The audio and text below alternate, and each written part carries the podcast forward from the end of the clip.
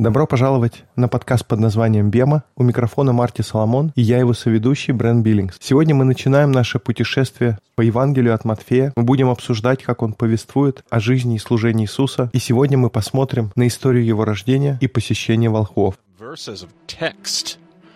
So you've already done in our Matthew podcast, Brent. You already read through the genealogy. I'm not going to make you read through that again. Thank you.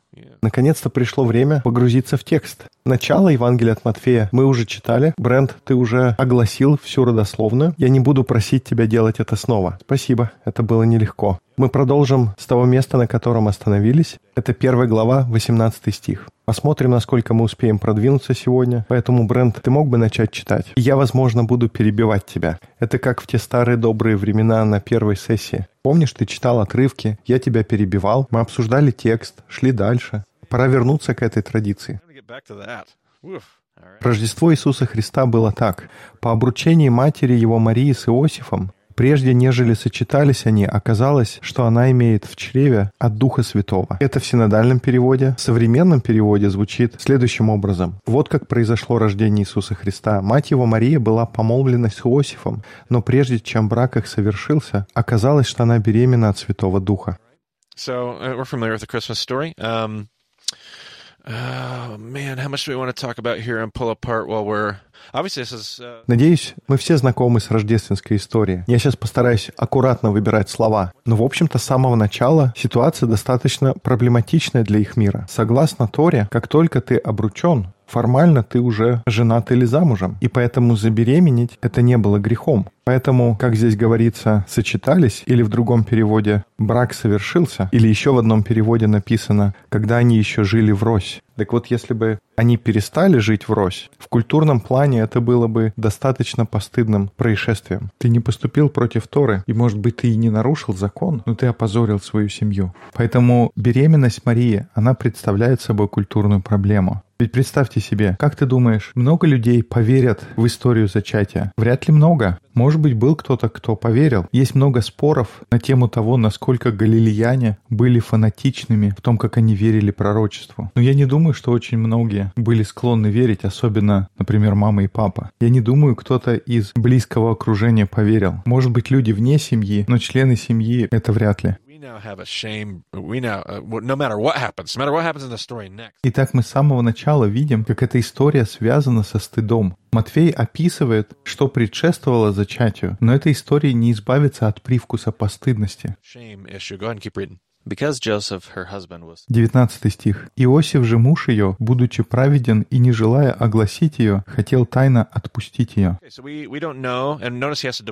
Отпустить в этом переводе, в других переводах иногда звучит как развестись, но в той культуре не нужно было развода, когда ты помолвлен, достаточно было просто отозвать свадьбу. И судя по тому, что мы здесь читаем, Иосиф хочет быть сострадательным. Он хочет проявить милосердие и поступить по-доброму. И я слышал другие мнения по этому поводу, но судя по всему, как мне кажется, он все-таки хочет быть праведным в том, что происходит.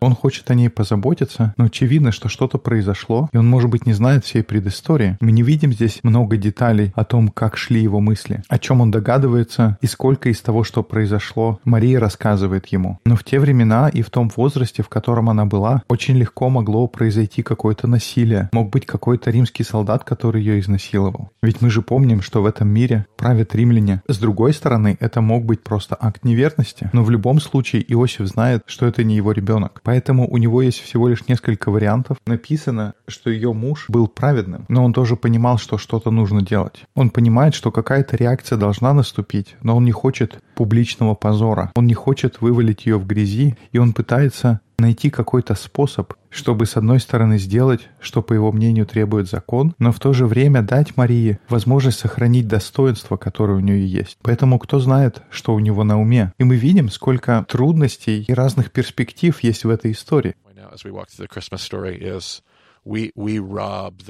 И один из моментов, который я всегда хочу показать, что в нашем представлении зачастую рождественская история, она лишена Бренд, какое слово я здесь ищу? Помоги мне. Она лишена неразберихи, что ли, неприглядности. В наших глазах это очень красивая и привлекательная история. Там есть ангелы, есть праздник, но мы забываем, что вся история Рождества, она связана со стыдом, унижением и неприглядностью. И зачастую в наших рассказах это просто такая красивая романтичная история. Have people that wrestle. I mean, Christmas is a time where people that really wrestle with the messiness and the, the yuckiness and family. В то время как она должна призывать нас бороться и разбираться с тем хаосом, позором и неприглядностью событий, которые сопутствовали рождению Христа. Многие смотрели на них и как «Что случилось с Марией?» «Ага, рассказывайте мне» непорочное зачатие. Это полная катастрофа для нее в ее культурном окружении. И об этом не рассказывается в Матфея, но в другом Евангелии говорится про то, что для них не было места. И это не то, что «извините, у нас все забито, для вас нет места». Но там имеется в виду, что их семья их отвергла. Они не хотели их видеть в своем доме. А в наших вариантах рождественской истории этот момент просто замалчивается. Culture, especially right now, there's a lot of academic and scholastic pu- pushback to that, uh, to some of those ideas. Uh, we don't really know the, the, the living situations in Bethlehem would lean one way, lean another way. We don't really know exactly what the setting was. I've often pitched it as being in a shepherd's cave, um, a stable. We're told when I take my students over to Israel, uh, uh, I was taught Shepherd's Cave. Stuff has kind of changed as of the last decade or two. And so there's a lot of pushback to that. It's very possible. И да, ученые спорят, что именно означают эти слова, где они в итоге нашли пристанище. Кто-то говорит «хлев» — это было далеко за городом. Другое возможное прочтение, что им выделили нижние помещения. В Вифлееме часто жилища были многоэтажными, и нижний этаж — это место, где размещались животные. Поэтому может быть не то, что их совсем прогнали из города, но все равно культура гостеприимства, в которой они жили, ты не отправляешь беременную женщину быть вместе с коровами. Мы не знаем, насколько близкие были родственники, куда они пришли, и почему их отправили на край города, но это не гостиница. Ты говоришь об отрывке из Евангелия от Луки, и Лука точно умеет использовать правильные слова. Он использует слово, которое обозначает гостиницу в истории о добром самаритянине, потому что когда самаритянин поднимает избитого человека, он привозит его в гостиницу. И слово «гостиница» — это слово «пандаксион», но Лука использует также слово «каталума», Помнишь, когда Иисус, Он отправляет учеников приготовить место для пасхальной вечери? Он говорит, что вы найдете человека, который несет кувшин, и скажите, что вам нужна комната для гостей. И это слово «каталума», которое означает гостевую комнату. И помещение в Евангелии от Луки описывается не словом «пандаксион». Там говорится «не было места в гостевой комнате, не было места в катулума». И снова это целая культура гостеприимства. Для них привычно, что несколько семей находятся в одном помещении. Я просто не понимаю, как может не оказаться места в Каталума. Пусть кто-то другой идет и спит с коровами, но беременную девушку ты не отправишь туда. Поэтому в каком-то смысле здесь чувствуется какая-то постыдность, какое-то неприятие. Насколько глубоко уходят эти чувства, мы точно не знаем, но это очень запутанная и неприглядная история. Это то, что Рождество должно значить для нас. Ну а мы тогда давай продолжим читать. Но когда он помыслил это, вот ангел Господень явился ему во сне и сказал, Иосиф, сын Давидов, не бойся принять Марию, жену твою, ибо родившаяся в ней есть от Духа Святого. Родит же сына, и наречешь ему имя Иисус, ибо он спасет людей своих от грехов их. uh, Вот это интересный поворот. И я не хочу преуменьшать значение того, что сделала Мария. Я думаю, как протестанты, мы не уделяем достаточно значения тому вкладу, который она сделала. Но нельзя забывать и о роли Иосифа, потому что насколько серьезный это шаг в вере исполнить то, что ты услышал во сне от ангела. Это же не какая-то обычная вещь. Я лег и встретился с ангелом. Я бы проснулся и подумал, чего такого я объелся вчера перед сном, что мне такое привиделось. Может не это, может быть какой-то другой способ объяснить сон. Но для него принять это послание, это был шаг в вере, потому что он сейчас тоже часть всего того позора, который сопутствует этой истории. Давай читаем дальше. enough, enough about that. Let's keep moving. Well, I, I just have to mention it. Since you talked about Mary's street cred, Yes. uh, I'm reminded of the sermon from uh, last year's Advent Yeah. series that you Yeah, yeah, talked yeah. about Mary. И раз уж мы заговорили о том, чтобы воздать должное геройству Марии, я вспомнил проповедь, которую мы делали на один из адвентов в прошлом году. Мне она очень понравилась, несколько раз слушал. Поэтому, если вам интересно, у нас будет ссылка в примечании. И еще вопрос. Когда говорится Иосиф, сын Давидов, он имеет в виду царя Давида. Yeah, yeah, yeah. Я думаю, да, определенно он намекает на родословную, которую мы только что прочли. И ангел обращается к Иосифу и говорит, «Теперь пришло твое время». И он с верой откликается на призыв ангела. Это твое наследие, это твоя история.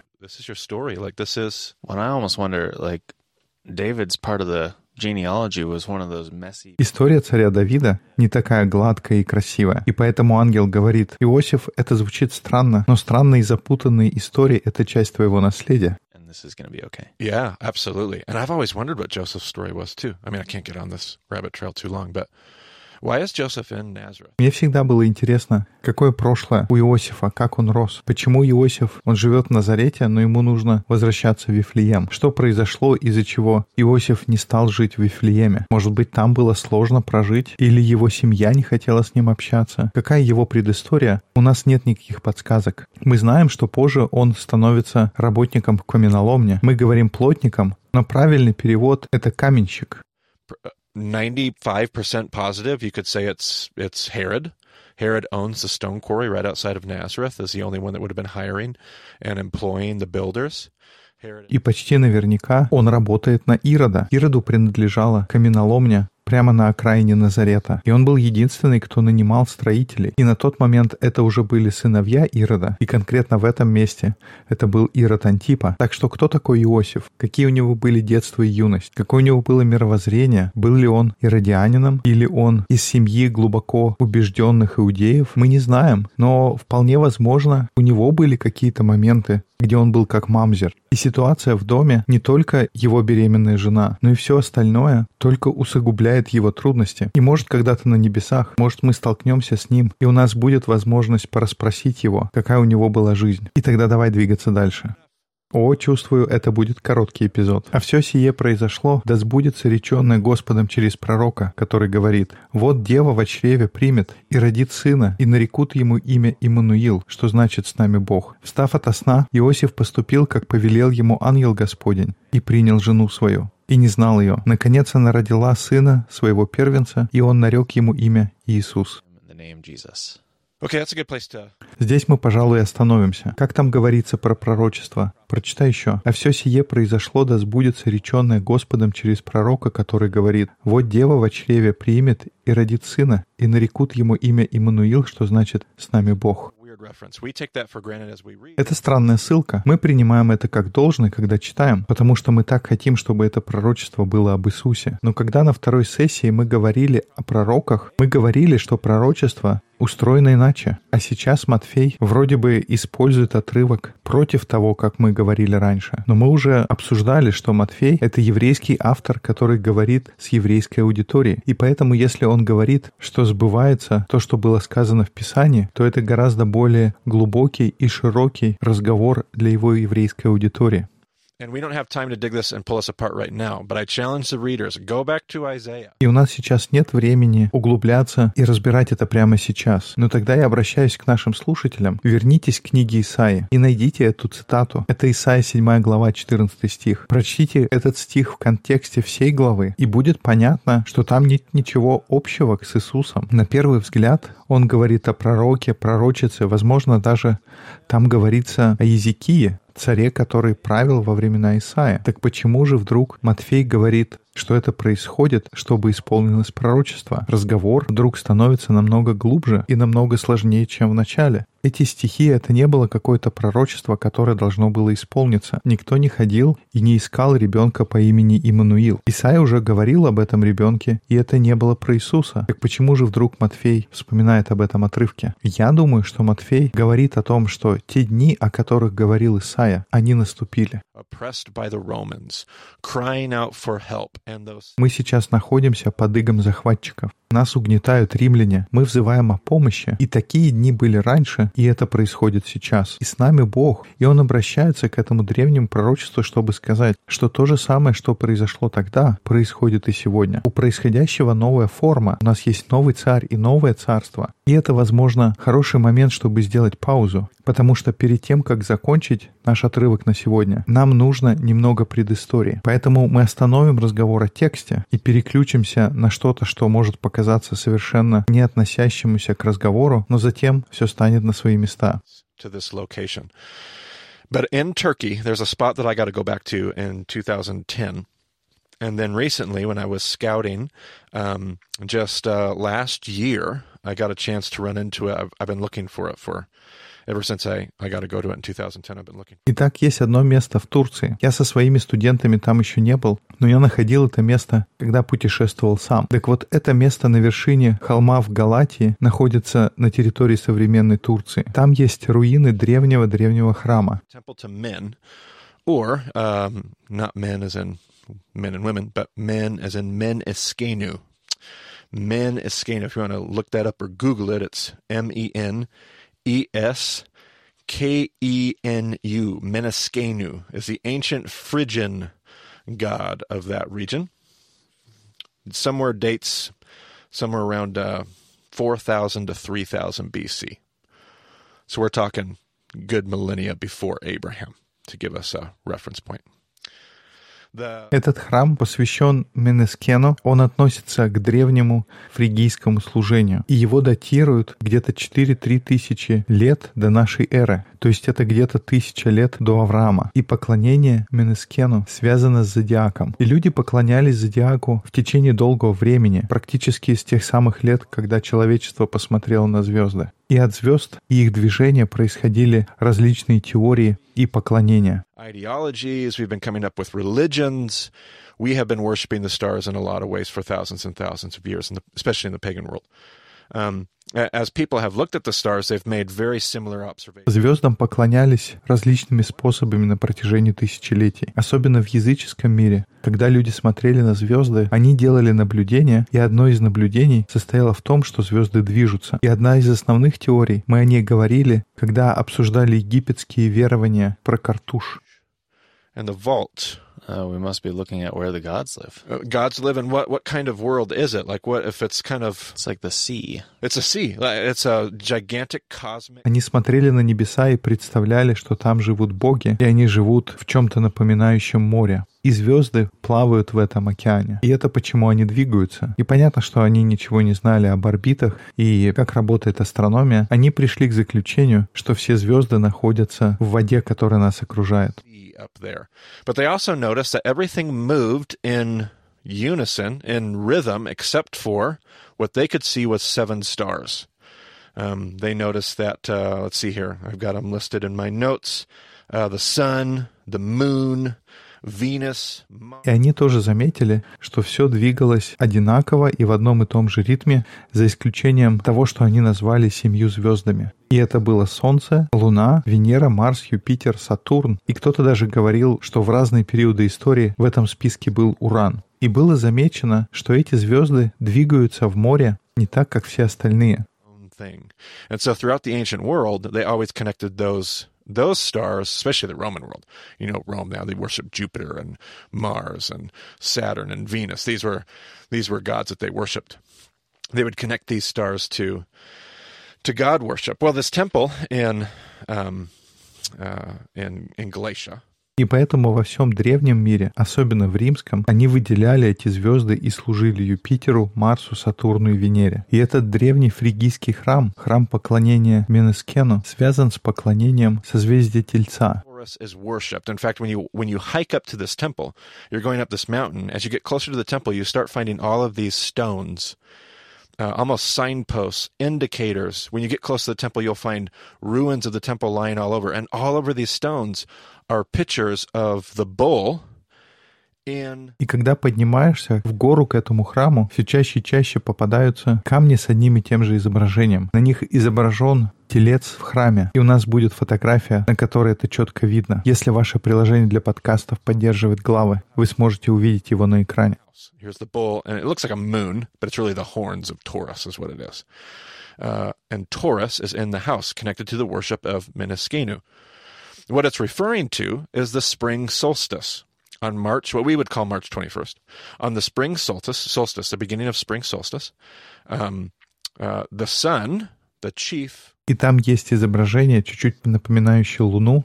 На самом деле это рогат тельца. И вот телец в доме, это связано со служением Менескену. Они связывают это с весенним солнцестоянием. Из всех богов, из всех звезд, которые они выделяют как отдельными, самое главное место занимает Солнце. И Солнце — это главный бог, которому поклоняются. И в день весеннего солнцестояния Солнце всходило в созвездии Тельца. И тогда люди сказали, что Телец, он самый главный в зодиаке. И это то, что послужило началом поклонения of ancient gods. Something happened about 2,000, 3,000 years later, about 146 BC. Do I have that date right? Let me check. One, no, I don't. Glad I checked. How about 167 BC? 167 BC. There was a Greek philosopher and astrologer. И все шло своим чередом. На основании древней астрологии было поклонение определенным богам, но спустя 2-3 тысячи лет, примерно в 167 году до нашей эры, один греческий философ и астролог, он изучал древние египетские записи, он был в Александрии, и он заметил, что в соответствии с записями там говорилось о том, что телец в доме. И он удивился, потому что на тот момент домом солнца не являлся телец. Это был Овен. В 167 году до нашей эры, в день весеннего равноденствия, солнце всходило в созвездии Овна. It doesn't rise in the house of Taurus. And so he went over to Babylon. He made the trek all the way to Babylon to check Babylonians. They're, they're, the- they're the other leading astrologers. И он такой, нет, солнце же не всходит в созвездие Тельца. И он отправился в Вавилон и проследил вавилонские записи. И он понял, что в древних записях, которые больше трех тысяч лет, говорится о том, что солнце встает в доме Тельца. Но на тот момент, в 167 году до нашей эры, что-то изменилось. The Earth, the tilt, the axis of the Earth is on the slightest ever wobble. The wobble of the Earth Earth's axis, and because of this wobble, the zodiac slowly, slowly, slowly shifts year by year by year, and about every 2160 years, about every 2160 years, 2160 years, это сейчас мы знаем, что происходят колебания оси вращения Земли. Но из-за этих колебаний примерно каждые 2160 лет происходит смещение, и дом Солнца меняется. Солнце встает в новом доме. И обычно зодиак представляет круг, который разбит на небольшие отрезки. Right? And every slice of the pizza is what we would call a house, a house of the zodiac, right? And all your zodiac signs correspond. And the zodiac changes over the course of that. That's very, very, very complicated. By the way, if you want a good book to try to get your head around this, uh, there's a book by James Kennedy, Dr. James Kennedy. I will not recommend his resources very often. Uh, we actually have in our show notes linked the TBN special for his book. we won't be recommending too many TBN uh, things, but as, I, I actually got a copy of the same TBN special book. Um, uh, James Kennedy is often on TBN. If you're not familiar with TBN, if you didn't grow up with Christian fundamentalism, it was the cable Это как такая пицца, и каждый кусок пиццы — это то, что называют домом. И каждому сектору соответствует свой знак зодиака. Если вы хотите побольше разобраться, мы порекомендуем книгу доктора Джеймса Кеннеди. Она называется «Настоящее значение символа зодиака». Он часто появляется на телевидении. Если вы знакомы с христианской кабельной сетью TBN, вы его можете там часто увидеть. И в этой книге он рассказывает о значении знаков зодиака. И там есть хорошая история. has worked throughout history. И можно легко найти подержанную книгу. Не покупайте новую за 50 долларов. Definitely do that. As Christians on TV, got to watch out for them. Get you, get you with that money.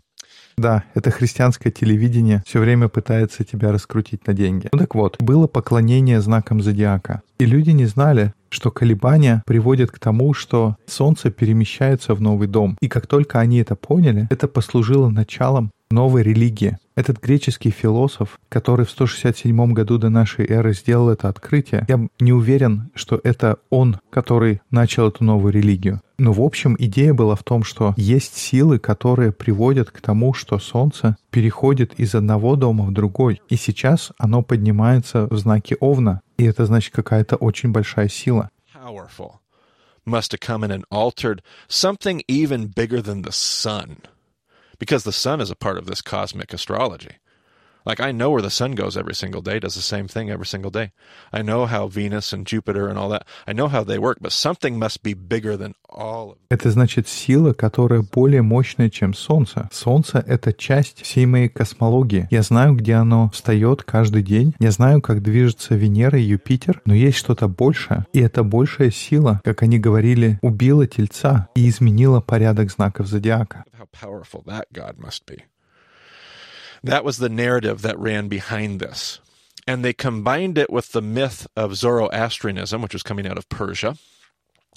Ancient, ancient probably starts somewhere around 700 BC or possibly even earlier. И тогда представьте себе, насколько могущественным должен быть такой бог. И тогда люди связали это с мифами зороастризма, который пришел из Персии. Они уходят своими корнями, может быть, седьмой век до нашей эры. И в греко-римском мире это стало известно как поклонение Митре. Version of Zoroastrianism in the world of Greece and Rome. Now you're sitting there going, Marty, why are you wasting all kinds of time going through this? Here's the reason. There were two fastest growing religions in the first century when the Bible is being written. Number two is Christianity. Number one is by far, in the first century, in the beginning of the first century, it's not even, I mean, obviously Christianity is just getting started. Митра стала греко-римской версией зороастризма. И, может быть, вы думаете, Марти, зачем мы тратим свое время на это? Ну вот почему мы об этом говорим. Две самых быстро растущих религии в первом веке, когда писалась Библия, второй по скорости было христианство, но первой по скорости роста в первом веке это было поклонение Митре. И количество приверженцев Митре росло огромными темпами. И в этом поклонении участвовали только мужчины, причем буквально я не шучу. Основные составляющие поклонения это было пиво и сосиски. И это удивительно, сколько есть параллелей к нашей сегодняшней культуре. Формирование этой религии предшествует написанию Евангелий, и когда это мировоззрение начало обретать форму, там появились священники, и у них было семь таинств. the the story of the birth of Mithra was that Mithra was born in a cave. He was attended by shepherds.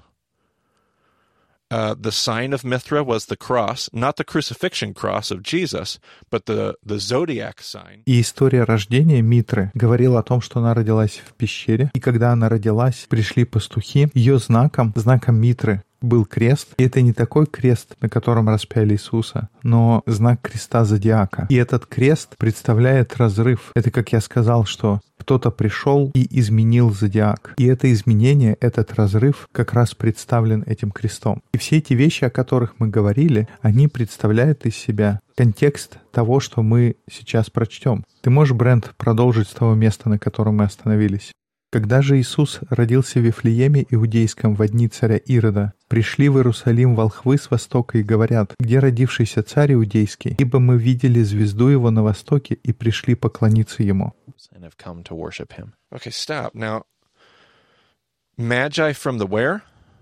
From the east. Where is East, Brent? What kind of kingdoms? What is the East kingdom? Persia, perhaps? Persia, absolutely. Persia will be. Итак, волхвы, откуда они пришли? С востока. А что за царства лежат к востоку? Это Персия, она больше на север, северо-восток. Что еще к востоку лежит? Это Вавилон. То есть это были древние астрологи. И, в общем-то, это откуда ты будешь ожидать, что придут волхвы. И как они говорят, почему они пришли? a star, but they say that they saw a star what?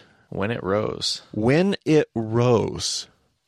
If you talk to astronomers today, um, there's all kinds of different theories that that that reign about this. Some people say that the uh, the В одном из переводов говорится, что не просто увидели звезду, но мы увидели, как взошла его звезда. И если поговорить с астрономами, наверное, будет несколько различных теорий. Кто-то говорит, что эра Овна длилась до шестого столетия нашей эры, но древняя школа астрономии, астрологи, которые жили во времена Иисуса, они вели записи в Вавилоне, в Египте, и по этим записям эра Овна закончилась где-то в пятом году до нашей эры. По другим источникам, в третьем или даже втором году до нашей эры. 2 BC, but somewhere in that neighborhood, we left the age of Aries and we entered the age of Pisces.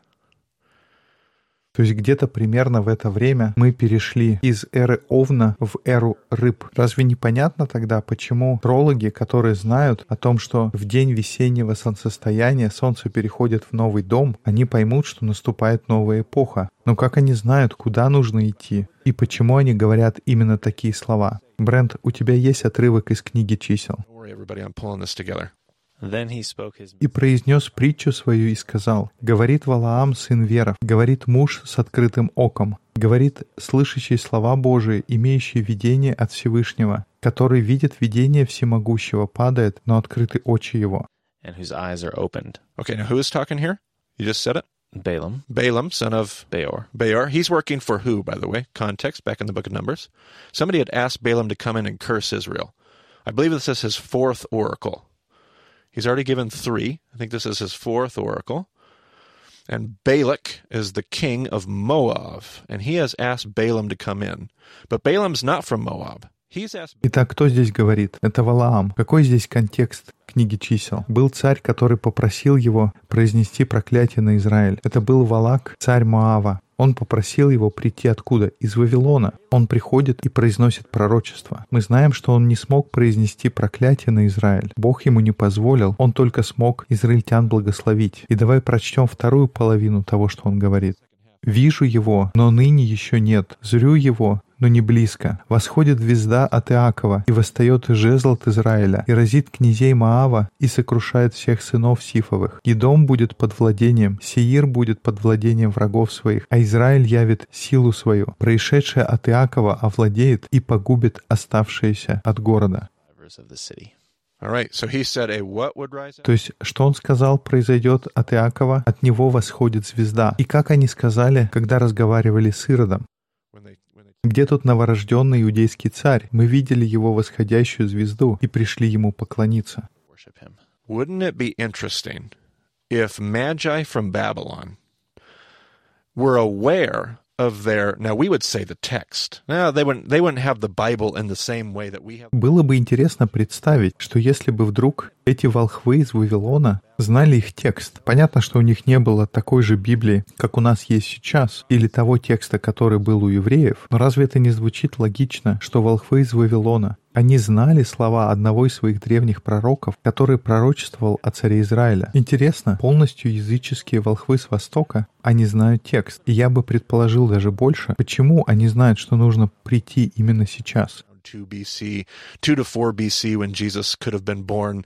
Um, И было много астрономических теорий, что произошло примерно с 4 по 2 год до нашей эры, когда мог родиться Иисус. И одна из идей, что это было сближение Юпитера и Венеры. А теперь, Брент, если помнишь, кого представляет Юпитер в мифологии? Юпитер — это римский бог, это как Зевс в греческой мифологии. А Венера — это мать-богиня. И теперь, если мы соединяем Бога Отца и Бога Мать, разве не логично, что у них будет ребенок?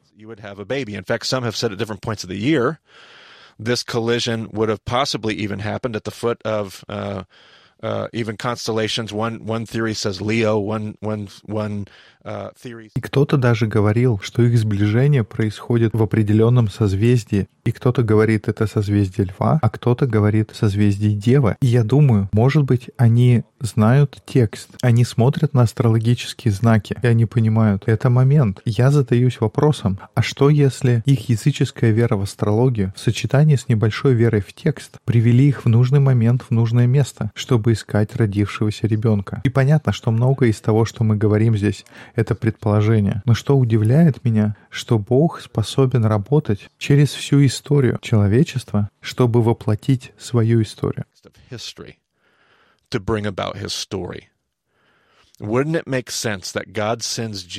Разве не логично, что Бог посылает Иисуса в то же самое время, когда весь мир понимает, мы вступаем в новую эру, когда весь мир устремляется к этой новой религии Амитре, История о царе, родившемся в пещере, которого посещают пастухи, где будут священники, которые совершают семь таинств, и чей знак — это крест. Разве не логично, что Бог использовал именно этот момент в истории человечества, чтобы сказать «У меня есть моя история». Это то самое, что ты ищешь, но только это настоящее. Это то, что у меня не укладывается. Поэтому давай прочтем отрывок до конца, и у меня, может быть, будут какие-то комментарии.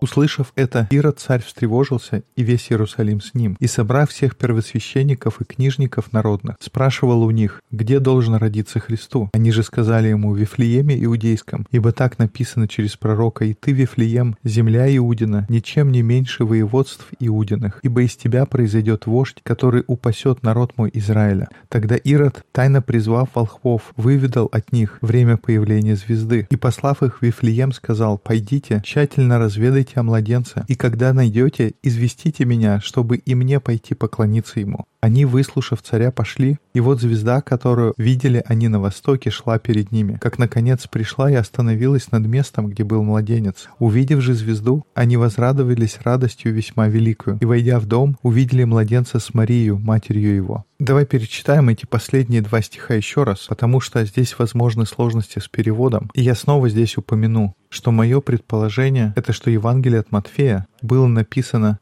вначале на иврите, и только потом было переведено на греческий. И у меня нет железобетонных доказательств, но давай прочтем еще раз два эти стиха. «Они, выслушав царя, пошли, и звезда, которую видели они на востоке, шла перед ними, как, наконец, пришла и остановилась над местом, где был младенец. Увидев же звезду, они возрадовались радостью весьма великую». То есть они увидели, что звезда остановилась над этим местом. И что следующее говорится? «И войдя в дом». House. House.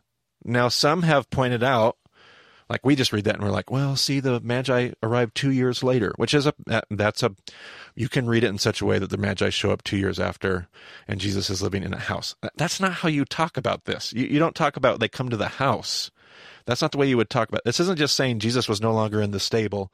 И кто-то заметил, что если они уже в доме, это значит, что волхвы пришли два года спустя. И, конечно, можно прочесть так. Раз здесь говорится про дом, Иисус уже больше не в яслях, но есть вариант, когда все события укладываются по времени, и волхвы появляются тогда, когда Иисус родился. Но еще один вариант есть. Прочесть, что они увидели звезду над домом, и это имеется в виду, что звезда в доме зодиака. Это просто интересное наблюдение. Поэтому давай читать дальше. Когда они вошли в дом и увидели младенца и его мать Марию, они поклонились ему. Затем дали ему подарки — золото, ладан и смирну. Но во сне они были предупреждены о том, что им нельзя возвращаться к Ироду, и вернулись в свою страну другой дорогой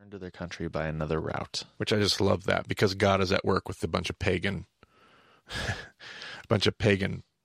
Мне здесь нравится заметить, что Бог работает среди язычников. Пришла кучка языческих астрологов, и Бог работает через сны с ними. Что дальше они делают? Приходят к себе домой в Вавилон и начинают там церковь, становятся верующими? Не знаю, но мне нравится эта история. Она показывает, что Бог действует за рамками. У него нет каких-то ограничений. И это снова тема, которую мы видим в Евангелии от Матфея. Тема Мамзера. История о тех, кто за бортом. By the way, great movie. If you uh, it's one of my favorites. I've had people tell me this is academic nonsense that I like this movie, but I think it's horribly accurate. Um, I think it's very, very accurate to the cultural setting, the context. I think they've done an excellent job. It's uh, the Nativity Story is a movie. We'll put a link to it in the show notes. My family watches the Nativity Story uh, every uh, every year on Christmas. It's one of the things that we do on Christmas Day narrative. И, кстати говоря, хороший фильм, который мы порекомендуем, он будет в примечаниях к этому эпизоду. Он называется «Божественное рождение». Кто-то считает, что с академической точки зрения это полная чушь, но я думаю, он очень точен. Он хорошо рассказывает о культурной обстановке того времени. Мне нравится, как там передан культурный контекст того времени. Я помню, я смотрел его, но это было еще до того, как я прошел через курс Бема. Может быть, сейчас я посмотрю на него другими глазами. Yeah, absolutely. Um, by the way, one passing note as we go to close this podcast. Uh, we, we don't spend our Кстати говоря, еще одна заключительная мысль перед тем, как мы закончим сегодняшний подкаст. Мы не будем много говорить о Евангелии от Марка, но эта религия Митры, о которой мы говорили, она распространялась по всему римскому миру. И Марк пишет свое Евангелие для кого? Для римлян. И что интересно, если читать Евангелие от Марка, что происходит, когда Иисус крестится? Uh, Спускается голубь, и Бог говорит, это сын мой возлюбленный. says, "This is my son, with whom I'm well pleased." Yep. Okay. Now, where does the dove come out of? What happens to the It comes down. We're told that Jesus comes out of the water. Okay. Yeah. The heavens are opened up, Okay. and the dove comes down. Sure. Okay. What's interesting is the word that Mark chooses to use. He doesn't use just te- the heavens were opened. Mark says the heavens were И что происходит, когда голубь спускается? Там говорится, что Иисус выходит из воды, и небеса разверзлись. И интересно, что слово, которое выбирает Марк, он говорит, что небеса как будто разорвали, что, кстати говоря, тоже есть в тексте. Может быть, ты помнишь, Брент, в Исаии мы читали, что Господь разорвет небеса и сойдет. And Mark says, I got a, I got a way to tell you the gospel. How about the heavens were torn open? Just И Марк, он говорит, что мне для того, чтобы донести Евангелие, нужно написать, что небеса разверзлись. И здесь тематика Митры тоже прослеживается. Иисус, он вмешивается в космос. И в конце Евангелия от Марка говорится, что что-то разрывается тоже. torn at the end of the gospel. Это завеса в храме? И как мы себе представляем, что это за завеса? Uh, Это та, что вокруг святая святых.